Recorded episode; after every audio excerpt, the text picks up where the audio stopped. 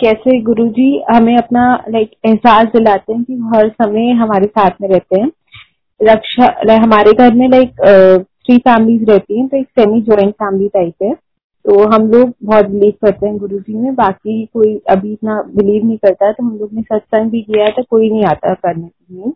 तो रक्षाबंधन की बात है तो रक्षाबंधन वाले दिन सब लोग ऐसे बैठे हुए थे। तो ये बातें चल रही थी एस्ट्रोलॉजी से रिलेटेड कि मतलब कोई ब्लैक मैजिक कर देता है तो फिर या तो हम ये वास्तु की टिप्स कर लेते हैं, वो टिप कर लेते हैं। तो जब से मैंने गुरु जी को बिलीव करना शुरू किया है, तब से मैं मतलब एस्ट्रोलॉजी में और अंगूठिया पंडितों में किसी में नहीं बिलीव करती तो मैं वहाँ से उठ के आ गई थी। और आज शाम को ही छोटा सा सत्संग गुरु जी ने करवाया, उसमें मेरे पापा और मैं थे, और एक और संगत आई हुई थी।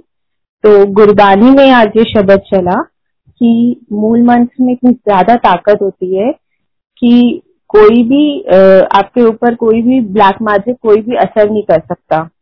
तो उसमें यही था कि कि तांत्रिक भी जो है वो एक नानक के नाम से डर जाता है। तो गुरु जी का बहुत बहुत शुक्राना कि वो कैसे हर एक हमारे अपने साथ रखते हैं हमें और हर चीज़ का क्वेश्चन आंसर वो खुद ही देते हैं।